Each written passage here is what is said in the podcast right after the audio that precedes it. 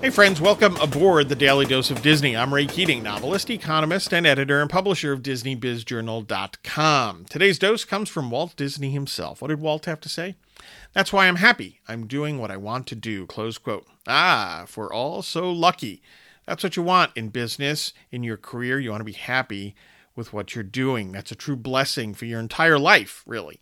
I've seen examples in my own life of people that dreaded their work, they hated their work um, and that became a misery for them to go to that job. And it turned out to be miserable for people around those people, if you get the drift, right? So if you are happy in what you're doing, you're not just fortunate. Uh, it's a blessing for yourself and for everybody else. It's not doesn't mean that work is perfect, right? Nothing is in this life. But if you're happy for the most part in your work, that will produce enormous benefits in the rest of your life, the other aspects of your life, not just for yourself, but for others as well. Hey, get your news and views on Disney at DisneyBizJournal.com and look for my latest books, The Weekly Economist and Cathedral and Alliance of St. Michael novel. And hey, have a magically productive day.